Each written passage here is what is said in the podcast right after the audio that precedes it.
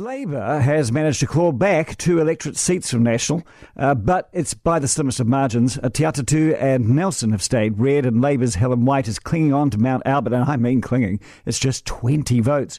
Remember, last election, Jacinda Ardern won that seat by a margin of 20,000 votes. So outgoing Prime Minister Chris Hipkins has been speaking, acknowledged that recounts are likely. I think it is likely um, that we'll see some recounts in electorate seats, um, so there'll be a process for that, and we need to allow the time for that to happen before we get a, an absolute final out this year's general election. He's acknowledged that Auckland was a real problem for Labor. Overall, I think we do need to spend some time reflecting on Auckland in particular. The Labor Party has lost a lot of support in Auckland over the last two years.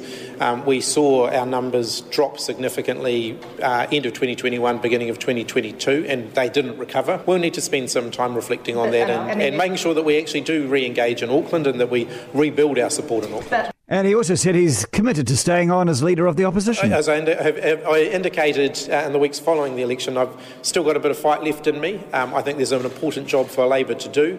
Uh, the Labor Party has always been very good to me. Um, I'm still absolutely committed to the Labor Party. Uh, that is Chris Hipkins, and we're joined now by Rachel Boyack uh, from uh, Labor in Nelson. Hello, Rachel. Good evening, Andrew. How are you? Good. Uh, congratulations. But my goodness, 29 votes is pretty slim. Yes, I, um, I'm delighted with the result, obviously, but I do acknowledge it is a very small margin, and I have uh, received notification from the national candidates that they will be seeking a recount. So um, my expectation is that will happen reasonably quickly, uh, and I'm still very hopeful I will retain the seat. All right. Are you backing Chris to Chris Hipkins to stay on as leader? Oh, yes. Look, uh, I am really supportive of Chris Hipkins being the Labor leader. I think uh, he's been an excellent Prime Minister, and I have real confidence in his leadership, particularly as we now enter a really critical time for uh, New Zealand as we have a new government, and it's a new government uh, that's going to need a formidable opposition to hold to account.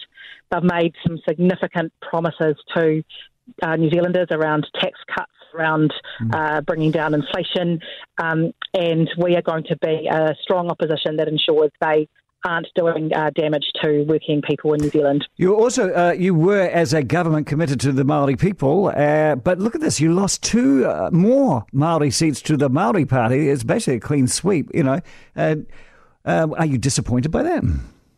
Well, I think it's important to take a look at the results in those seats. What's really clear is they haven't abandoned Labor. Uh, voters in those seats have given um, their party votes to Labor. Um, we have a phenomenal Māori caucus with a, a large number of Māori MPs, not just in Māori seats, but in general seats and on the list as well. And so, you know, the voters in those seats have voted very strategically to um, return um, Labor MPs, but to also put their candidate vote behind a ah, yes, but, but Māori's uh, candidate. But but Kelvin Davis promised that he would resign if he lost his seat. He lost his seat. Oh, Should he resign? Oh, look, you need to ask Kelvin um, about his intentions, and that's really a question for Kelvin. Um, I have really appreciated um, the work Kelvin has done.